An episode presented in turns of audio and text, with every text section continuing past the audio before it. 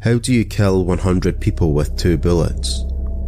Two loud bangs followed on the intercom, and we all screamed as the plane began to plummet. The police were apologetic when handing me my daughter's suicide note. I didn't take much time reading it. After all, I wrote it myself.